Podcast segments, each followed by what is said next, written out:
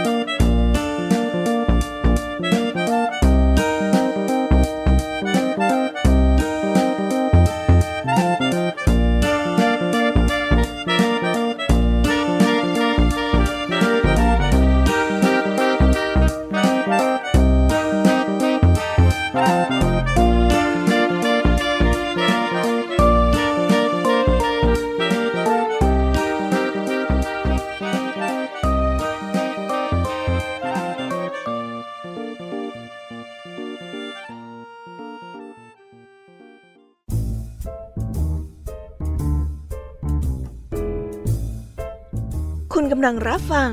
ไทย PBS Radio ต่อจากนี้ไปขอเชิญทุกท่าน รับฟังรายการ นิทานแสนสนุกสุดหันษา ที่รังสรรค์มาเพื่อน้องๆ ในรายการ Kiss Hour ค่ะ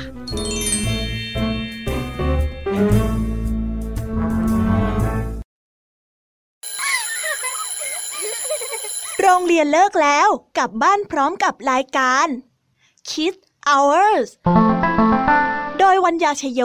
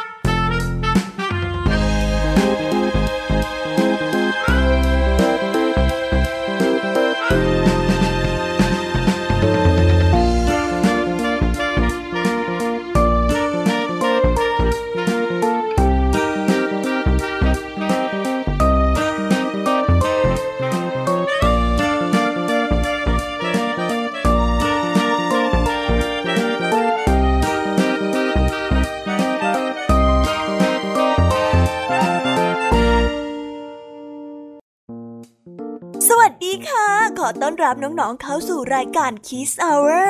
รายการที่มีนิทานแสนสนุกสุดหันษา ที่แฝงไปด้วยข้อคิดและคติสอนใจมาฝากน้องๆ กันทุกเย็นหลังเลิกเรียนแบบนี้เลย วันนี้พี่ยามี่คนสวย มารายงานตัวแล้วค่ะ น้องๆ ไปโรงเรียนกันมา คงจะเหนื่อยกันแย่เลยใช่ไหมล่ะคะ การบ้านก็เยอะ แต่ว่าเอ๊ น้องๆทำการบ้านกันหรือยังนะ มามะ ก่อนที่จะไปทำการบ้าน เรามาฟังนิทานแสนสนุก พี่พี่ยามีจะนำมาฝากน้องๆกันก่อนเลยค่ะสำหรับวันนี้นะคะ นิทานของเราขอเสนอนิทานในหัวข้อ คดโกงค่ะ ช่วงนี้คำว่าคดโกงเนี่ยกำลังฮิตติดหูกันเลยนะคะ เราจะได้ยินกันบ่อยๆ จากสื่อหลาย ๆ สื่อ เช่น การรณรงค์ของโครงการโตไปไม่โกง หรือข่าวต่างๆ เพื่อให้เป็นการปลูกฝังให้กับน้อง ๆ ซึ่งเป็นกำลังสำคัญของประเทศของเราในอนาคตนั่นเอง เพื่อจะได้โตขึ้นเป็นผู้ใหญ่ที่ดี แล้วก็น่าเชื่อถือนั่นเองล่ะค่ะว่าแต่เอ๊คำว่าโกงเนี่ย มันหมายความว่าอะไรกันนะ คำว่าคดโกง ตามความหมายในพจนานุกรมแล้ว หมายถึงการกระทำที่ไม่ซื่อตรง ทุจริตไม่บริสุทธิ์ค่ะ เป็นการกระทำที่ผิดศีลธรรม เพื่อให้ได้มาซึ่งสิ่งที่ตัวเองต้องการ กระทำนอกเหนือจากกฎกติกา เพื่อให้เกิดการได้เปรียบในสถานการณ์การแข่งขัน เช่น การแข่งขันกีฬา การแข่งเล่นเกม หรือการสอบเป็นต้นค่ะ การคดโกง ส่งผลให้เป็นปัญหาต่อสังคมอย่างมากในปัจจุบันนะคะ พี่ยามี่จะยกตัวอย่างสถานการณ์เรื่องการคดโกงให้ฟังกันค่ะ เช่น น้อง แข่งกีฬาสีภายในโรงเรียน แล้วอยากจะชนะการแข่งขันครั้งนี้มาก จึงให้คุณพ่อคุณแม่ ช่วยติดสินบนกรรมการ โดยการให้เงินเป็นค่าตอบแทน หรือมีการนัดทานข้าวกับกรรมการผู้ตัดสิน เพื่อพูดคุยเรื่องการแข่งขัน ให้การตัดสินเข้าข้างน้องๆ แบบนี้ก็เรียกว่าโกงนะคะ ซึ่งไม่ยุติธรรมกับผู้ที่เข้าแข่งขันคนอื่นๆอย่างแน่นอนค่ะ ใครๆก็อยากจะชนะการแข่งขัน แต่เหนือสิ่งอื่นใด เราก็ต้องวัดกันที่ความสามารถถูกต้องไหมล่ะคะ การทุ่มเทในการฝึกซ้อมกีฬานั้น เพื่อให้ได้มาซึ่งชัยชนะ แทนที่จะคดโกงผู้อื่นให้เสียศักดิ์ศรี และเป็นการกระทำที่น่ารังเกียจในสังคมด้วยนะคะ หากมีผู้อื่นรู้เรื่องว่าเราคดโกงก็จะไม่เป็นที่ยอมรับในสังคม และก็ไม่มีใครๆอยากจะร่วมงานด้วยนะ ยิ่งเราปลูกฝังเรื่องการคดโกง มองว่าเป็นการกระทำแค่เป็นเรื่องเล็กๆ เลยไม่เสียหายอะไร ปัญหาเหล่านี้จึงเกิดการฝังรากลึกไปในสังคมไทย หากเราทุกคน คิดเรื่องการโกงกันหมดทุกคน ทุกหนและก็ทุกแห่ง ก็จะมีแต่คนโกง สังคมและก็บ้านเมืองของเราก็จะไม่สงบสุขแน่นอนละค่ะ เราอาจจะมองว่าเป็นเรื่องที่ไม่เกี่ยวข้องอะไรกับเรา แต่ถ้าวันใดวันหนึ่งเกิดเหตุการณ์เหล่านั้นกับเราบ้าง เราก็คงรู้สึกแย่ อยากเรียกร้องความเป็นธรรมให้แก่ตัวเอง ดังนั้นเนี่ยควรที่จะแก้ปัญหาตั้งแต่ตัวเรานี่แหละค่ะ อย่าให้การโกงเล็กๆ น้อยๆ เป็นตัวบ่อนทำร้ายความถูกต้อง ความซื่อตรง และเกิดความยุติธรรมในสังคมเรา เดี๋ยวเรามาฟังนิทานกันก่อนเลยนะคะ พี่ยามีเนี่ยมีนิทานมาฝากน้องๆกันอีกเช่นเคย ในเรื่องแรก นิทานคุณธรรมเรื่อง พ่อค้าขี้โกง และต่อด้วย เรื่องดาบทจอมเจ้าเล่ห์จากคุณครูหายใจดีนิทานช่วงพี่ยามีเล่าให้ฟังกันในวันนี้ ก็มาพบกับเรื่องหมากับคนเลี้ยงหมา กบสองตัว และเรื่องคนโกงวัว เจ้าจ้อยวันนี้เนี่ยก็ได้เกิดความสงสัยในตัวผู้นำของชาวบ้าน ในหมู่บ้านของตนเอง ลุงทองดีก็เลยมีสำนวนไทย และก็นิทานมาฝากกัน กับคำว่า คดในข้องอในกระดูก กับคำว่า คดในข้องอในกระดูกรอติดตามความหมายและก็นิทานสนุกสนุกกันด้วยนะคะ ปิดท้ายความสนุกของนิทานในวันนี้ กับนิทานเด็กดีจากทางบ้าน เรื่องถาดทองคำกับสองพ่อคาเร่ค่ะ โอ้โห เยอะแยะไปหมดเลยนะคะ แบบนี้เนี่ย ไม่รอช้าแล้วค่ะ เราไปฟังนิทานกันเลย ไปไปไป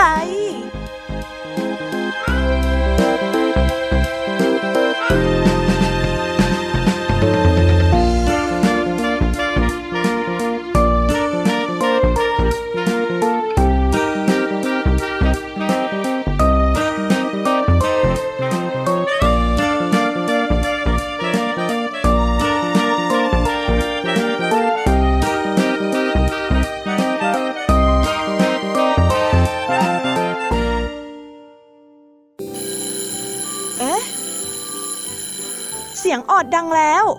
อุ้ยต้องไปเข้าเรียนแล้วล่ะค่ะ ไม่รอช้า เราไปหาคู่ไหวกันเถอะ ไปกันเลย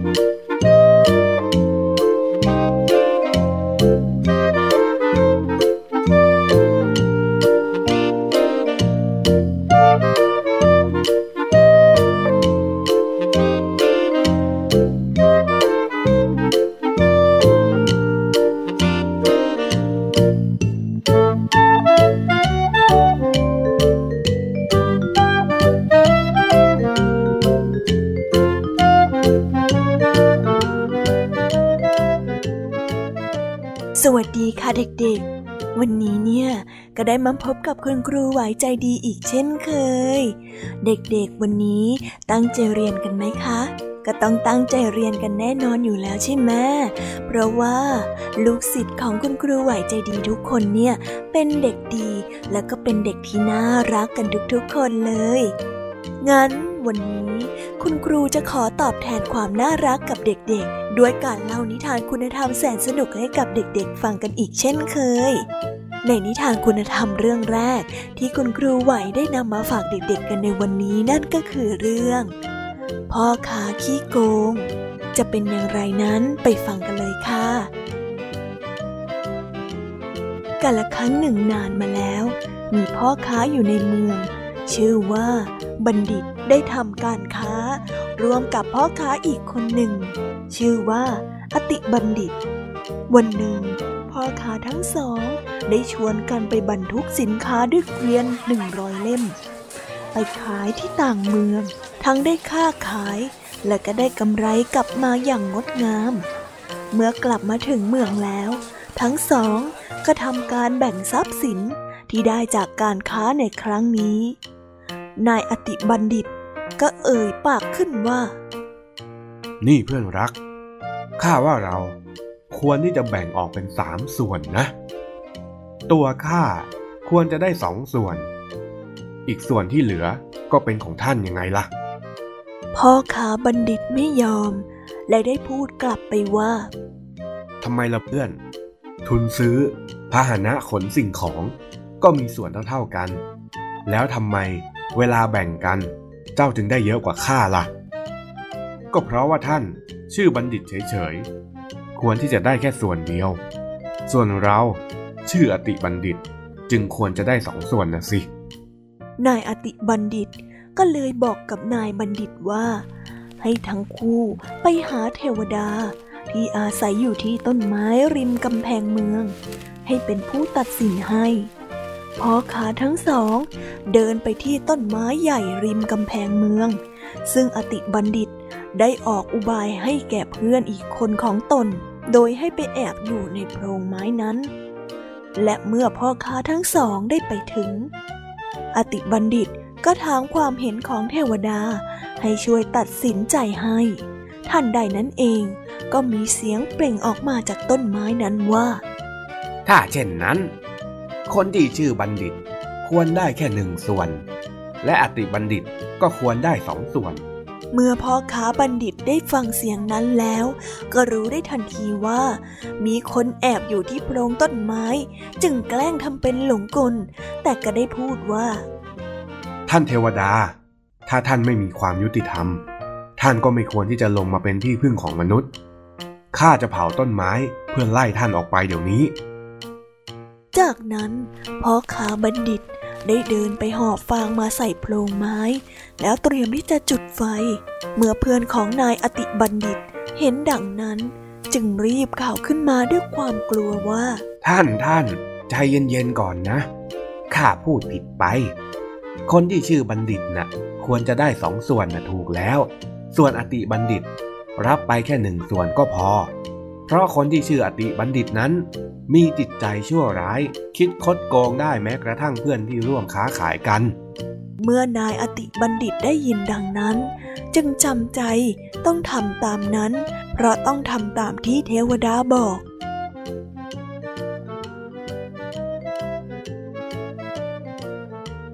นิทานเรื่องนี้ก็ได้สอนให้เรารู้ว่า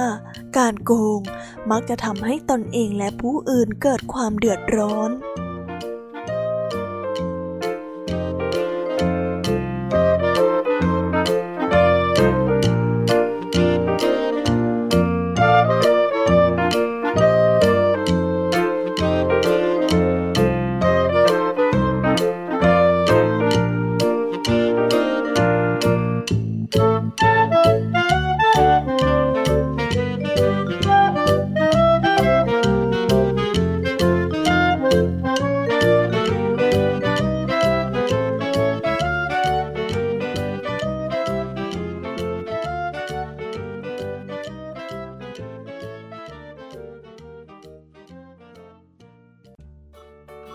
ได้จบไปแล้วนะคะสำหรับนิทานคุณธรรมในเรื่องที่หนึ่งที่คุณครูไหวได้นำมาฝากกัน สนุกกันไหมเอ่ยถ้าเด็กๆสนุกเนี่ย เราไปต่อกันในเรื่องที่สองกันเลยดีกว่าไหมคะ ในเรื่องที่สองคุณครูขอเสนอเรื่อง ดาบทจอมเจ้าเล่ห์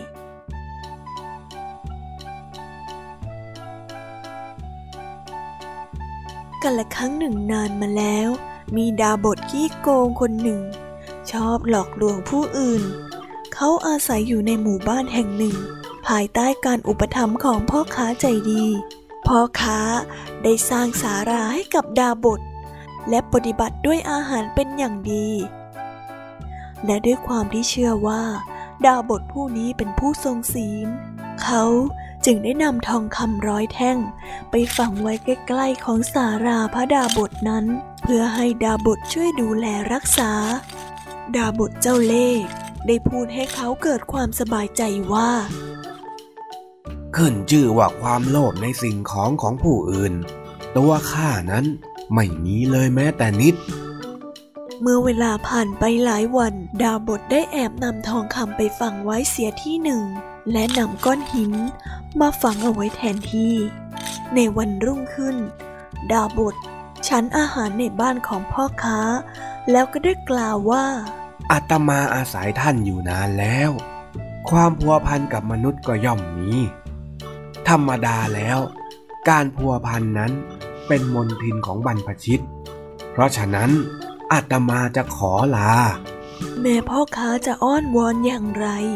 ดาบทผู้นี้ก็ไม่ยอมท่าเดียว พ่อค้าจึงจำยอมและกล่าวลาถ้าท่านเห็นว่าสมควรแล้ว ก็ไปเถิดพระคุณเจ้า พูดจบ พ่อค้าจึงตามไปส่งจนถึงประตูบ้าน และตอนที่พ่อค้ากำลังจะกลับเข้าไปในบ้าน ดาบทก็ได้เดินกลับมา พร้อมกับยื่นหญ้าเส้นหนึ่ง ให้แก่พ่อค้า แล้วพูดว่า มันติดชายผ้าของข้าไปจากชายเรือนของท่านนะขึ้นชื่อว่าเป็นของท่านอาตมาก็ไม่สมควรที่จะนำไปด้วย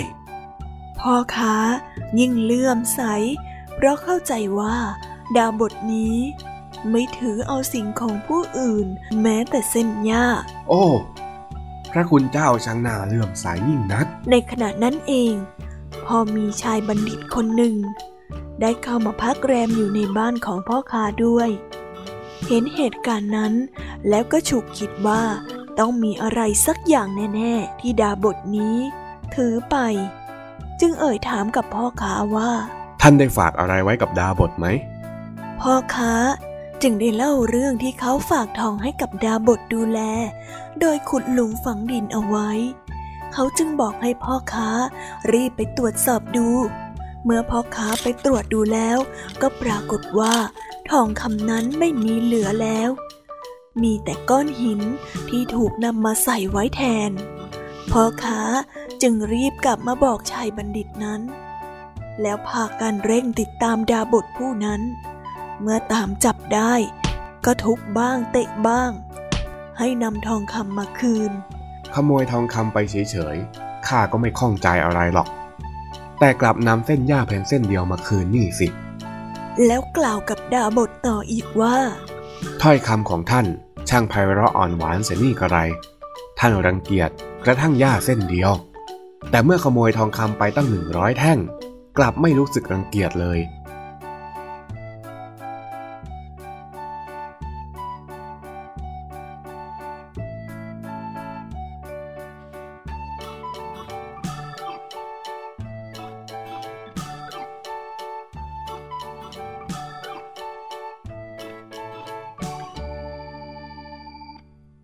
นิทานเรื่องนี้ก็ได้สอนให้เรารู้ว่า ความเจริญไม่มีทางเกิดขึ้นกับคนขี้โกง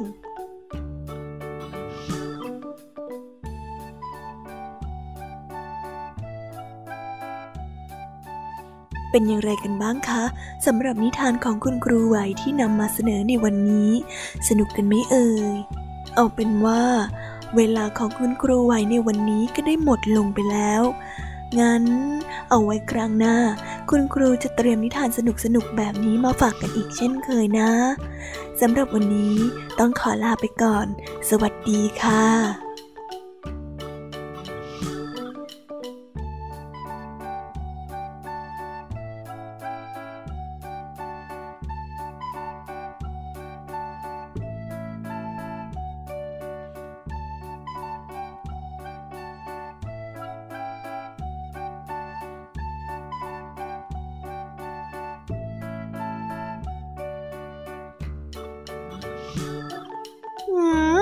คนขี้โกงสุดท้ายแล้วเนี่ย ก็ต้องพบกับจุดจบของตัวเองกันหมดเลยนะคะ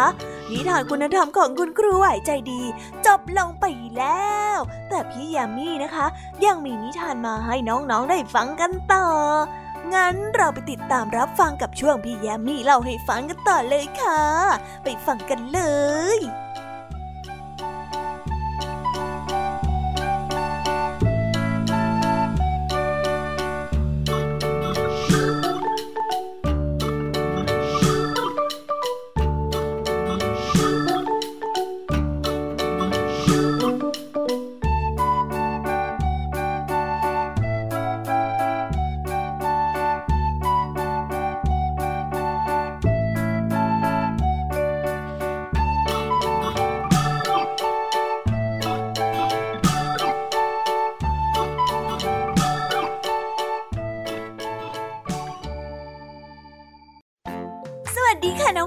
ก็มาพบกับช่วงนิทานของพี่ยมมี่เล่าให้ฟังกันอีกเช่นเคย เป็นอย่างไรกันบ้างคะในวันนี้ เด็กๆตั้งใจเรียนกันไหมเอ่ย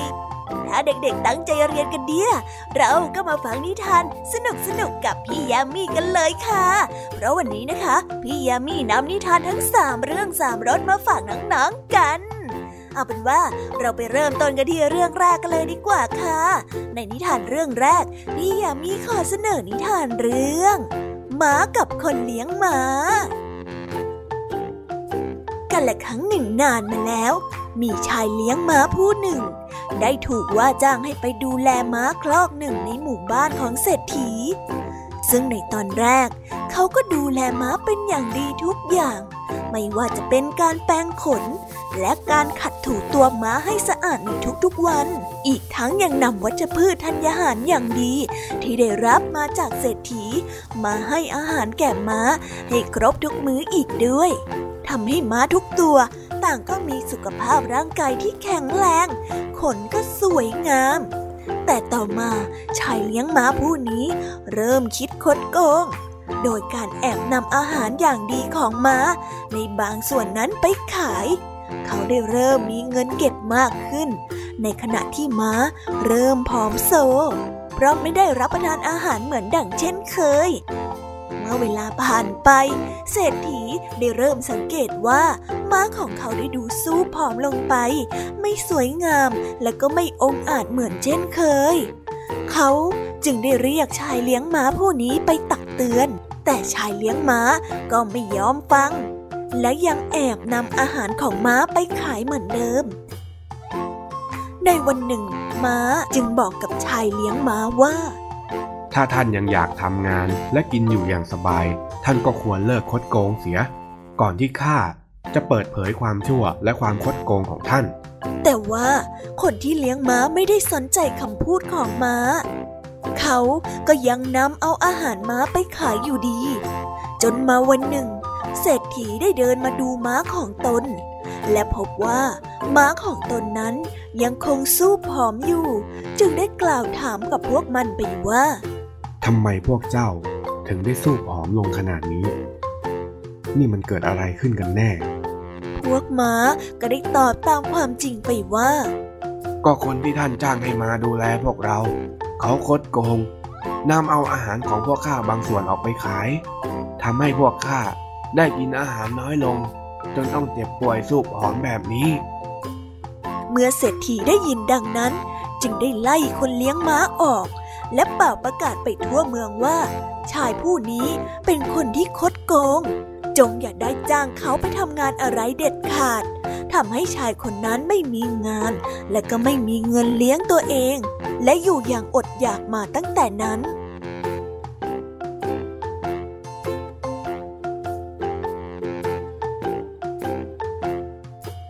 านเรื่องนี้ก็ได้สอนให้กับเรารู้ว่า คนโกงเป็นที่น่ารังเกียจของผู้อื่น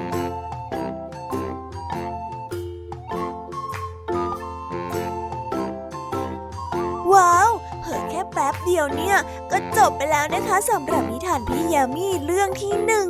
เอาเป็นว่าเราไปต่อกันในนิทานเรื่องที่สองกันเลยนะคะ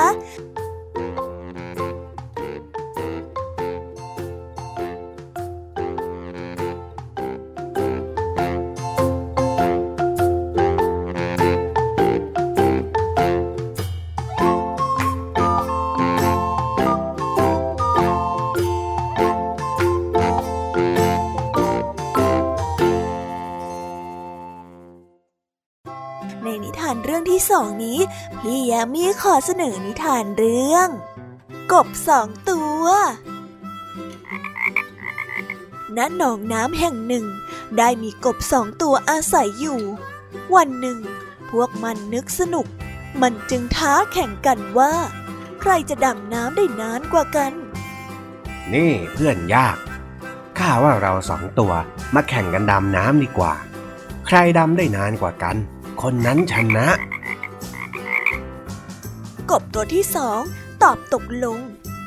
ทั้งสองได้ว่ายน้ำไปกลางบ่อ และให้สัญญาณกันและกัน ในการดำน้ำลงไป แต่กบตัวที่หนึ่งนั้นเล่นไม่ซื่อ ไม่ยอมดำลงไปตามสัญญาณ มันรอให้เวลาผ่านไปได้สักพัก มันจึงดำลงไป ที่มันทำแบบนี้ก็เพราะว่ามันคิดว่ากบอีกตัวนั้นต้องหมดลม และลอยขึ้นมาก่อน เมื่อมันเห็นเงาของกบอีกตัวกำลังลอยโผล่ขึ้นมา มันจึงดำลงไปในน้ำทันที ไม่ช้า มันก็ได้โผล่ขึ้นมา กบตัวที่โผล่ขึ้นมาก่อน ก็ถามกับกบอีกตัวหนึ่งว่า อืม นี่เพื่อนทำไมเจ้าถึงดำน้ำได้นานนักเล่า ก็เพราะข้ามีปอดที่ใหญ่และแข็งแรงยังไงล่ะ หากเป็นเช่นนั้นข้าก็ยินดีกับเจ้าด้วย แต่หากเจ้าขี้โกง ก็อย่าได้ภูมิใจไปเลย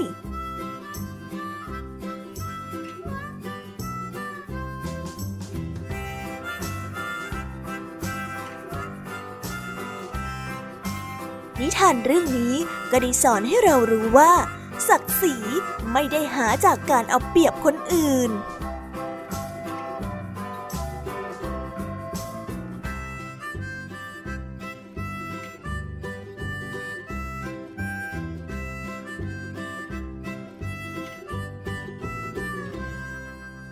ผอแค่แป๊บแป๊บเนี่ย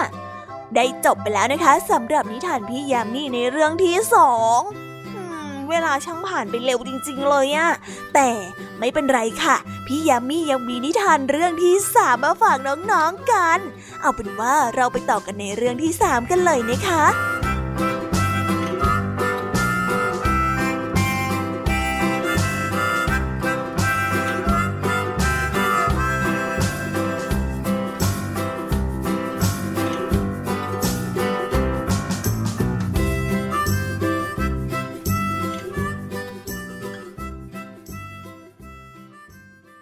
ทานพี่แยมมี่เล่าให้ฟังเรื่องที่สาม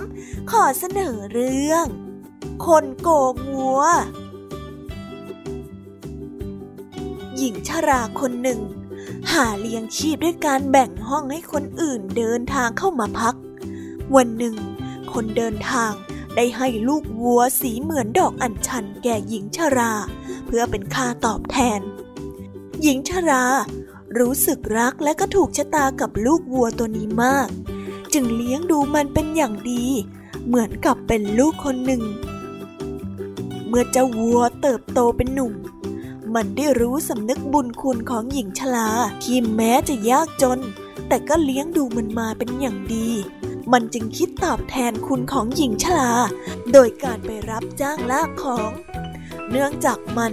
เป็นวัวงาน แข็งแรงอดทน มีกิริยาเรียบร้อย ผิดกับวัวทั่วไป จึงมีคนว่าจ้างมันอยู่เสมอ และเด็กๆก็ชอบมาเล่นกับมัน วันหนึ่งพ่อค้าเกวียนต่างเมือง ได้ขับเกวียนหลายร้อยเล่มมาติดลงอยู่ที่ท่าน้ำแห่งหนึ่งวัวเทียมเกวียนไม่สามารถที่จะลากเกวียนต่อไปได้ เขาจึงปลดวัวออก แล้วเอาเกวียนทั้งหมดผูกเข้าด้วยกัน และนำวัวห้าร้อยคู่ ไปฉุดก็ยังไม่สามารถฉุดขึ้นมาได้ ขณะนั้นเจ้าวัวของหญิงชราได้เดินไปแถวนั้นพอดีพอขาเห็น ก็รู้ว่าเป็นวัวชั้นดี สามารถจะนำมาลากเกวียนขึ้นจากหล่มได้ แต่เขาไม่รู้ว่าเป็นวัวของใคร จึงถามคนเลี้ยงวัวในบริเวณนั้น ลุงลุง วัวตัวนี้เป็นวัวของท่านหรือเปล่า ฉันจะจ้างไปลากเกวียนหน่อยนะ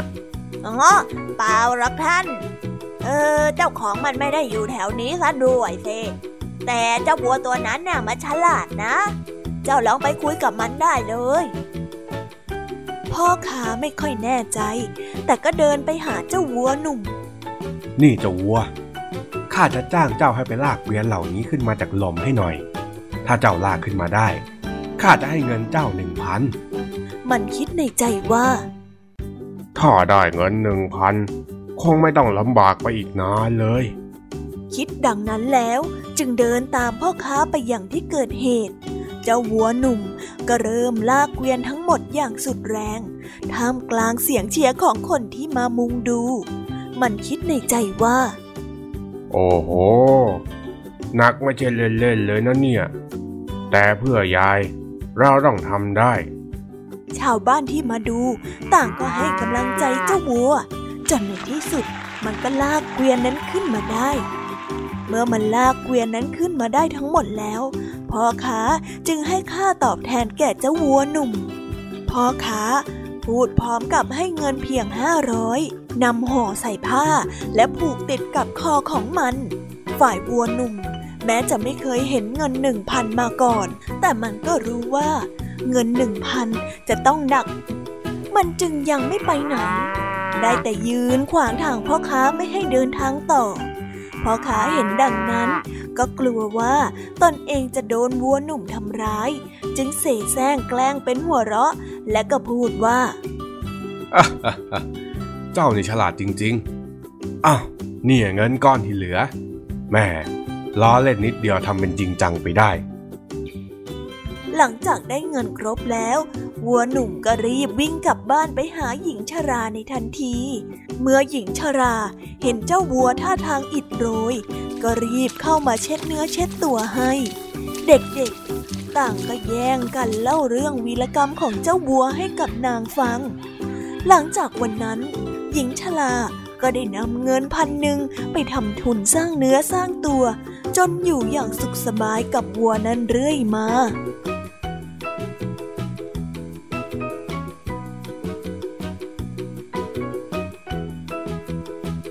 นิทานเรื่องนี้ก็ได้สอนให้กับเรารู้ว่า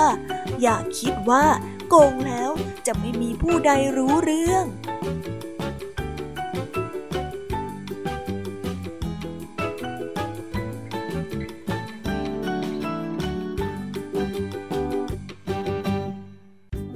จบกันไปเป็นที่เรียบร้อยแล้วนะคะสำหรับนิทานอีสบที่พี่ยามีนำมาฝากน้องๆกัน เป็นอย่างไรกันบ้างเอ่ยเห็นผลร้ายของคนที่คดโกงกันหรือยังคะ ความสนุกของรายการเราเนี่ยยังไม่หมดแต่เพียงเท่านี้นะ วันนี้เนี่ยลุงทองดีจะมาเล่านิทานสนุกๆกับคำสุภาษิตไทยคำว่า คดในข้องอในกระดูก จะมีความหมายว่าอย่างไรนั้น เราไปติดตามนิทานสุภาษิตจากลุงทองดีและเจ้าจ้อยกันเลยค่ะ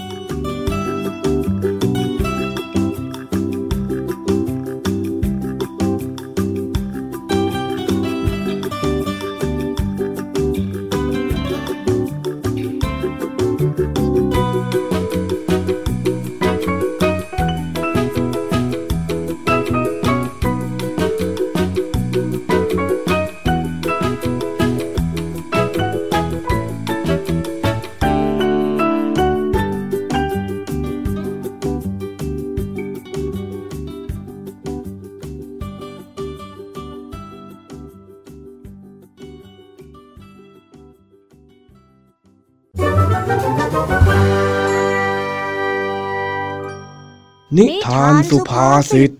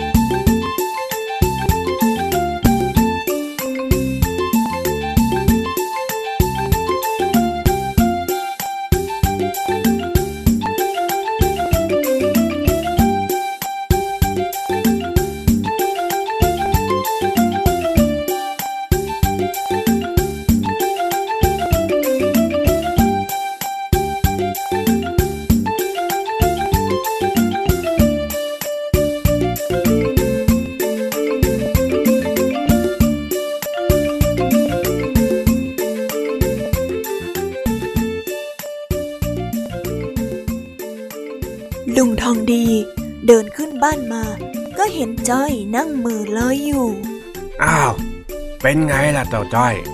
เมื่อลอยคิดอะไรของเองอยู่ล่ะนะนิดหน่อยจ้ะลุงทองดี แล้วนิดหน่อยเนี่ยมันนิดหน่อยยังไงล่ะฮะจ้อยก็คิดอะไรไปเรื่อยนะลุง คิดอะไรอยู่ ไหนลองเล่าให้ข้าฟังหน่อยสิ ก็ ก็จ้อยได้ยินพ่อกับแม่คุยกันนะจ้ะลุง เขาคุยกันว่าอย่างไงล่ะ พ่อกับแม่ ชมผู้นำหมู่บ้านของเรามากๆเลย ประมาณว่าถ้าให้เลือกผู้นำอีก ครั้งก็จะเลือกคนเดิม อะไรประมาณเนี้ยแล้วมันยังไงหรือเจ้าจ้อย เอ็งพูดอะไรวกไปวนมาข้าเริ่มงงแล้วนะจ้อยก็เลยมานั่งคิดยังไงล่ะลุงว่าทำไมชาวบ้านเราถึงชื่นชมแล้วก็มั่นใจในผู้นำคนนี้จังเลยอะแค่นี้นะเหรอที่เอ็งว่านั่งเมอร้อยเนี่ยเฮ้ลุงรู้เหรอจ๊ะ เรื่องแค่นี้เอง หากเขาคดในข้องอในกระดูก ชาวบ้านที่ไหน เขาก็ยอมรับกันทั้งนั้นแหละ แต่หัวหน้าหมู่บ้านเรา เขาเป็นคนดี คนรอบตัวเขาก็เลยเชื่อมั่น แล้วก็ไว้วางใจยังไงล่ะเจ้าจ้อยคดในข้ององูอะไรนะจ๊ะลุงทองดี คดในข้องอในกระดูก คดในข้องอในกระดูกเอ้อมันหมายความว่ายังไงอะลุง จอยงงไปหมดแล้วเนี่ยกระดูกมันจะงอได้ด้วยเหรอลุงอืมมันก็หักหมดแล้วสิ มันเป็นสำนวนเปรียบเปยนะเจ้าจ้อย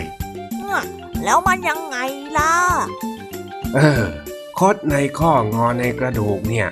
เป็นสุภาษิตไทย หมายถึง คนที่ไม่ซื่อสัตย์มีนิสัยชอบคดโกงเอารัดเอาเปรียบคนอื่น จนติดเป็นสันดานยังไงล่ะ พอจะเข้าใจไหม แล้วทำไมคนเราถึงคดในข้องอในกระดูกด้วยล่ะจ๊ะลุง สมัยก่อนน่ะเขาเปรียบเทียบนิสัยใจคอที่เคยชิน จนแก้ไม่หาย พูดกันหยาบหยาบๆก็เลยเรียกว่าสันดาน นั่นแหละ เป็นสิ่งที่คดอยู่ในข้อ คือฝังรากลึกอยู่ ยากที่จะเอาออกมา แล้วก็งอเข้าไปอยู่ในกระดูกแล้ว แก้ยังไงก็แก้ไม่หาย นั่นแหละ คือคดโกง หมายถึงสันดานคนโกง ที่ไม่มีความซื่อตรงยังไงล่ะ เด็กชายคนหนึ่งมีนิสัยขี้โกงตั้งแต่เด็ก ไม่ว่าจะทำอะไร เขาก็มักจะต้องหาทางทำให้ตัวเองได้เปรียบผู้อื่นอยู่เสมอ เวลาออกไปเล่นกับเพื่อนในหมู่บ้าน ก็จะหาเรื่องมาโกงคนอื่นเขาได้ตลอด เพื่อให้ตัวเองชนะเพื่อน เมื่อเติบโตขึ้น เขาได้มาทำงานเป็นพ่อค้าขายของอยู่ในตลาด แต่ด้วยนิสัยเอาเปรียบคดโกง เขาก็โกงตราช่าง โดยการตั้งตาช่าง ให้มีน้ำหนักมากกว่าปกติ เวลาคนมาซื้อของก็จะได้ของไปในปริมาณที่น้อยกว่าความเป็นจริง จนวันหนึ่งลูกค้าจับได้ว่าถูกโกง เขาก็โวยวายกันใหญ่ แต่ชายคนนี้ก็ไม่สนใจอะไร ลูกค้าดึงเอาเขาไปประจานให้คนอื่นรู้ทำให้ไม่มีใครคบหาสมาคมด้วย จนต้องปิดร้านไปในที่สุด อ๋อจ้อยเข้าใจแล้ว เข้าใจแล้วก็เลิกนั่งเมอ ไปทำการบ้านไปวิ่งเล่นซะดีกว่านะเจ้าจ้อยอืมจ้อยยังไม่อยากทำการบ้านนะลุง งั้นจ้อยขอนั่งเหม่อต่ออีกดีกว่า เอ้ไอ้นี่นี่ แล้วสรุปที่ข้าพูดมาต้องมากมายนี่มันเพื่ออะไรกันฮะ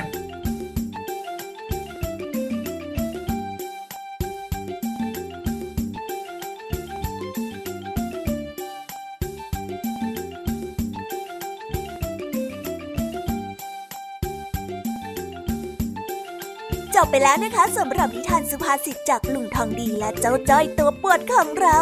แต่น้องๆ อย่าเพิ่งรีบไปไหนกันนะคะ เรายังมีนิทานแสนสนุกจากพี่เด็กดีรอน้องๆอยู่ ถ้าน้องๆพร้อมกันแล้ว เราไปฟังกันเลยค่ะ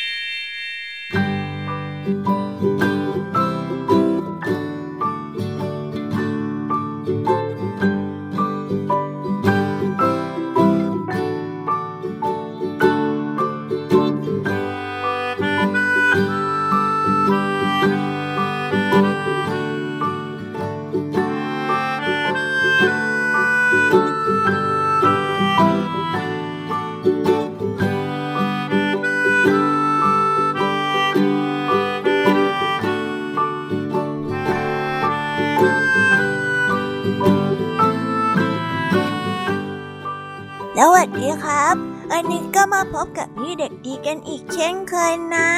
สำหรับนิทานเด็กดีในวันนี้ พี่เด็กดีก็ได้เตรียมนิทานเรื่องถาดทองคำกับสองพ่อค้าเร่มาฝาก ถ้าน้องๆแล้วก็เพื่อนๆอยากฟังกันแล้ว เราไปฟังกันเลยครับกันละครั้งหนึ่งนานมาแล้ว มีพ่อค้าเร่อยู่สองคน คนหนึ่งเป็นคนที่ซื่อสัตย์ส่วนอีกคน เป็นผู้ที่มีนิสัยขี้โกง ครั้งหนึ่ง ทั้งสองได้นั่งเรือข้ามแม่น้ำไปขายเครื่องประดับยังต่างเมือง แต่ก็ได้แยกกันไปคนละทาง ซึ่งในนครแห่งนั้น ได้มีตระกูลเศรษฐีเก่าแก่ตกยาก อยู่ตระกูลหนึ่งที่เหลือเพียงแค่ ยายและก็หลานสาวอาศัยอยู่ในเรือนนั้น ทั้งสองมีความเป็นอยู่ที่ยากจน ต้องหาเลี้ยงชีพด้วยการรับจ้างต่างๆ นั้นนาแต่ในเรือนของสองยายหลานที่มีถาดทองคำอยู่ใบหนึ่ง ได้ถูกทิ้งกองอยู่รวมกับพันชนะเก่าอื่นๆ มาเป็นเวลาช้านาน จนทำให้มีขมเหลาดำจับอยู่เคลอะไปหมดทำให้สองยายหลาน ไม่รู้ว่าถาดใบนี้เป็นทองคำเวลานั้นพ่อค้าเร่จำคิดโกง ได้เดินเล่ขายเครื่องประดับผ่านหน้าบ้านของสองยายหลานพอดี หลานสาวนั้นอยากได้เครื่องประดับ จึงลบเล้าให้ยายซื้อให้ ฝ่ายยายก็สงสารหลานสาว จึงเรียกพ่อค้าเข้ามาในบ้าน แล้วก็หยิบถาดที่มีข้าวเหมาดำจับอยู่ใบนั้นมาให้พ่อค้าพร้อมกับเอ่ยปากขอแลกถาดใบนี้กับเครื่องประดับสักชิ้นให้แก่หลานสาว ครั้นเมื่อเวลาพ่อค้าคิดโกง รับถาดนั้นมาดู เห็นมีน้ำหนักมากผิดปกติ ก็ลองใช้เข็มขีดดูที่ด้านหลัง ก็พบว่าเป็นเนื้อทองคำวาววับ ซ่อนอยู่ในคราบของข้าวเหมาสีดำก็ดีใจเป็นอย่างมาก เพราะความโกงและความโลภมาก อยากจะกดราคาอีก เพื่อให้ตนเองได้ประโยชน์มากที่สุด จึงแซงบอกทั้งสองไปว่าถาดเก่าๆใบนี้ มีราคาอยู่แค่ไม่กี่บาท พวกท่านจะเอามาแลกกับอะไรหรือกล่าวจบเขาก็คว้างถาดนั้นทิ้ง แล้วก็ออกจากเรือนไปอย่างไม่ใยดี หลังจากนั้นพ่อค้าผู้ซื่อสัตย์ก็เดินเร่ขายเครื่องประดับมาถึงหน้าบ้านของสองยายหลาน หลานสาวก็รบแล้วให้ยาย เอาถาดไปแลกกับเครื่องประดับนี้อีกครั้ง เพราะดูท่าทางพ่อค้าคนนี้ ใจดีและก็ไม่หยาบคายเหมือนคนก่อน ซึ่งเขาอาจจะยอมรับถาดใบนี้ก็ได้ ยายจึงเรียกพ่อค้าผู้ซื่อสัตย์เข้ามาในเรือน แล้วขอแลกเครื่องประดับนั้นกับถาดครั้นเมื่อพ่อค้าผู้ซื่อสัตย์ดูถาดใบนั้นแล้ว ก็ร้องอุทานออกมาด้วยความตกใจ หู ยายจ๋า ถาดใบนี้เนี่ย เป็นถาดทองคำที่มีราคามากมายหลายพันเลยนะ แม้แต่สินค้าทั้งหมดที่ฉันเอามาเนี่ย ยังมีราคาไม่ถึงเลย ฉันไม่มีอะไรมากพอที่จะเอามาแลกกับถาดทองใบนี้หรอกจ้าเมื่อยายได้ฟังดังนั้น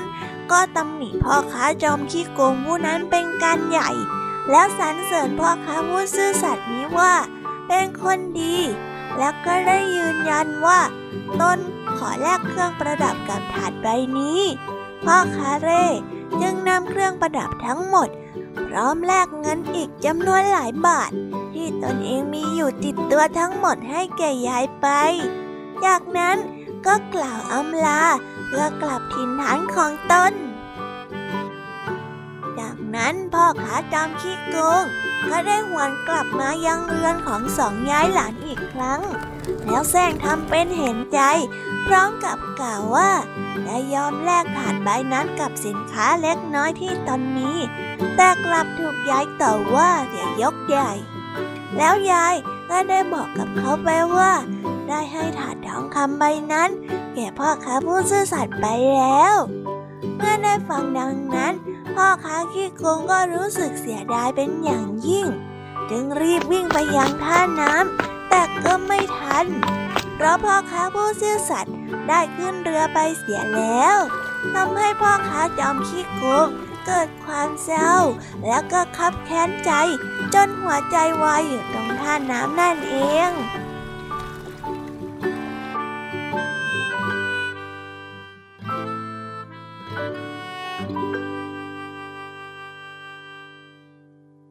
านเรื่องนี้ก็ได้สอนให้เรารู้ว่าผู้ใดที่มีนิสัยคดโกง ผู้นั้นย่อมพบกับหายนะ ผู้ใดจริงใจ ซื่อสัตย์ผู้นั้นย่อมพบกับความเจริญ เป็นอย่างไรกันบ้างคะสำหรับนิทานที่พี่เด็กดีนำมาฝากกันในวันนี้ ชอบกันไหมเอ่ย ถ้าเด็กๆชอบเนี่ย เอาไว้คราวหลังเดี๋ยวพี่เด็กดีจะเตรียมนิทานแบบนี้มาฝากกันอีกเช่นเคยนะ แต่สำหรับวันนี้พี่เด็กดีต้องขอลากันไปก่อนนะครับบ๊ายบายว้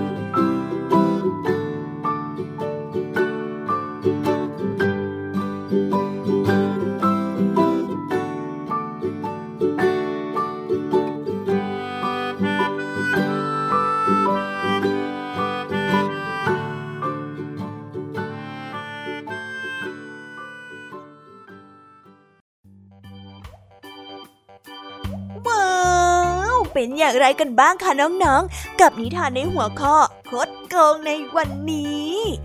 มาค่ะ เรามาสรุปปิดท้ายกันเลยดีกว่าว่าวันนี้เนี่ยได้ฟังนิทานเรื่องอะไรกันไปบ้าง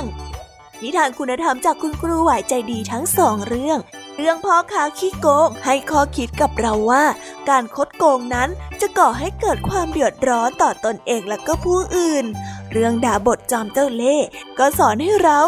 รู้ว่าความเจริญนั้นไม่มีทางเกิดขึ้นได้กับคนขี้โกง เหมือนกับดาบทที่สุดท้ายแล้ว ก็ถูกจับได้ และก็ถูกรุมทำร้ายนั่นเองล่ะค่ะ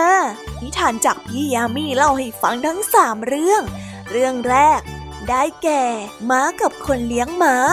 สอนให้เรารู้ว่า คนขี้โกงนั้นเป็นที่รังเกียจของผู้อื่น แบบที่คนเลี้ยงม้า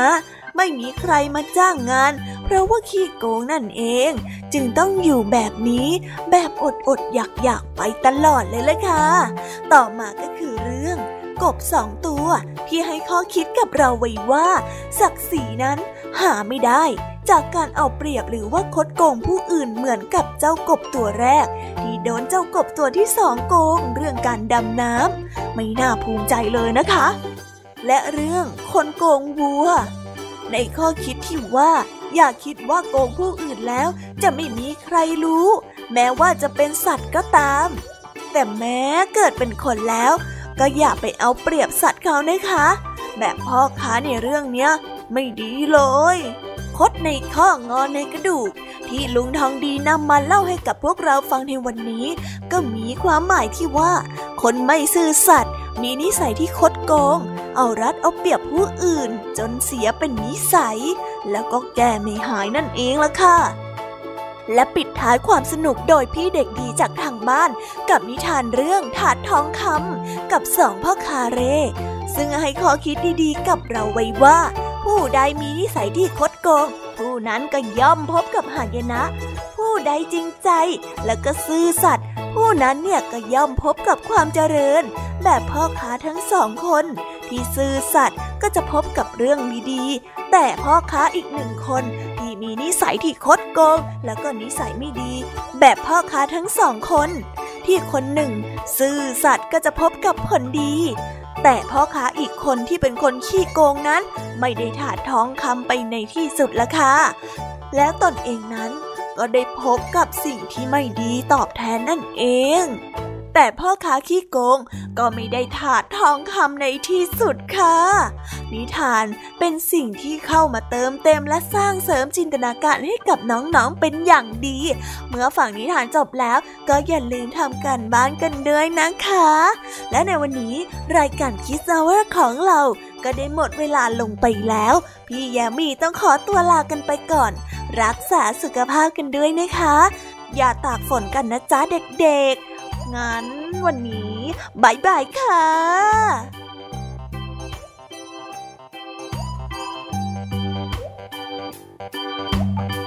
รา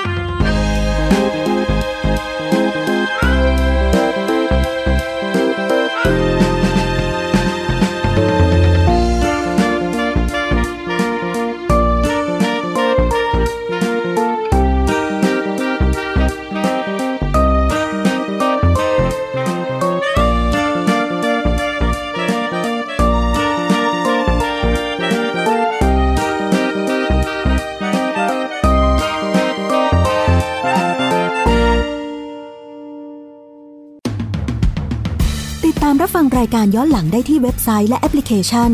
ไทย PBS Radio ไทย PBS Radio วิทยุข่าวสารสาระ เพื่อสาธารณะและสังคม